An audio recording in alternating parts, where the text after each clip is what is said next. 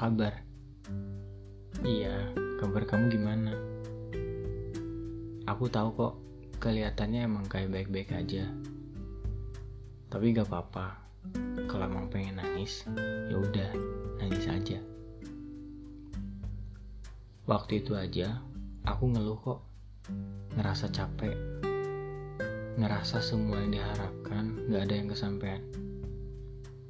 Malah jadi males buat ngapa-ngapain. Tidur gak bener. Makan males-malesan. Jangankan pengen ketawa-ketawa. Justru malah lesu.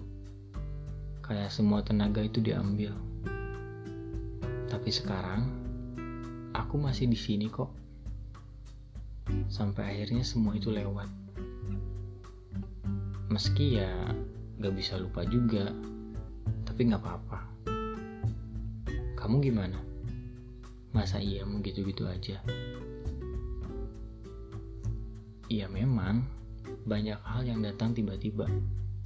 Kadang hujan aja, datangnya gak nentu.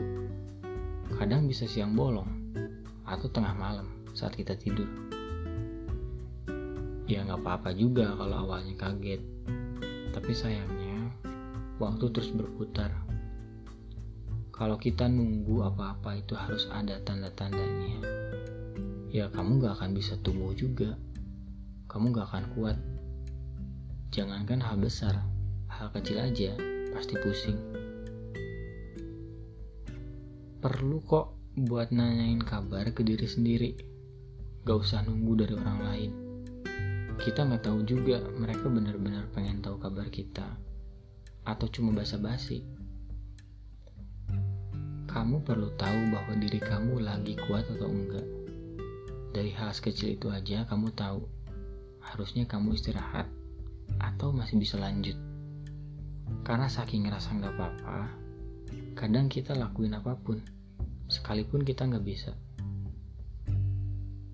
Ya mungkin kamu lakuin itu karena emang kamu perlu, tapi nggak ada salahnya buat berhenti, istirahat, dan keluar dari zona nyaman. Kita harus ngerti diri kita sedalam mungkin. Kayak kamu butuh seseorang, dan kamu berusaha untuk mendapatkannya, untuk memenuhi kebutuhan yang ingin kamu capai. Nah, sekarang coba dapatkan apa pun yang benar-benar dibutuhin sama diri sendiri. Capek tahu terus berjuang untuk jiwa orang lain. Diri kamunya kapan? Nanya kabar ke diri sendiri, ya nggak harus ngomong sendiri juga. Mungkin ada yang melakukan itu untuk sekedar merefleksikan dirinya. Tapi intinya, kita harus bisa merasakan tentang diri sendiri. Sederhananya, kalau temen ngajak kumpul dan kamu lagi gak mau, ya berani buat nolak.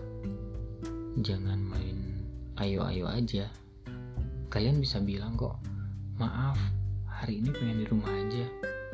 Bisa juga bilang lagi asik nonton, atau mungkin pengen istirahat.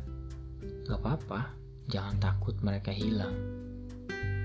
Karena memaksakan terlalu jauh, sama aja kehadiranmu gak akan membuat dirimu senang. Malah capek dan nguras energi. Padahal cuma duduk dan ngobrol-ngobrol aja. Mungkin hal itu kayak sederhana, tapi cukup sulit. Mungkin karena kita nggak enakan buat nolak. Atau kita terlalu bersahabat dengan orang-orang. Atau mungkin kita terlalu takut saat kita nolak, mereka pun akan nolak saat kita butuh mereka. Tapi sebenarnya kita nggak usah bahas sejauh itu. Karena kalian tahu juga orang yang benar-benar akan seperti apa. Entah itu teman ataupun keluarga. Mengukur diri sendiri untuk tahu keadaan dan kebutuhan sangatlah perlu.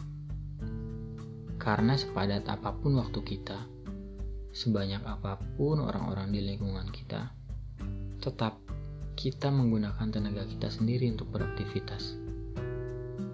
Pikiran kita sendiri untuk bisa komunikasi dengan orang lain. Bahkan kita gunain perasaan kita sendiri untuk menunjukkan semua pengungkapan emosional. Jadi jangan canggung untuk mengenal diri sendiri dan tanyain kabarnya. Baik-baik aja atau mulai lelah.